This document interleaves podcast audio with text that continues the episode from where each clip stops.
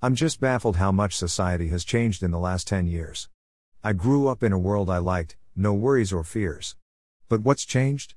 The birds still sing, the bees still sting. Yet, I cannot help but feel out of place. It's inexplicable yet perfectly explicit, I don't know direction anymore, not physically but socially. What is social correctness? I'm frightened to ask a woman on my side in fear of socially constructed persecution of ego or character. But how? I thought it wasn't right to be vile to others, that's what my mother taught me, anyways. Oh, but a double standard it as if the inverse was true.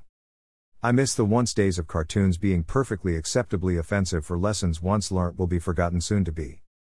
A crazy world indeed.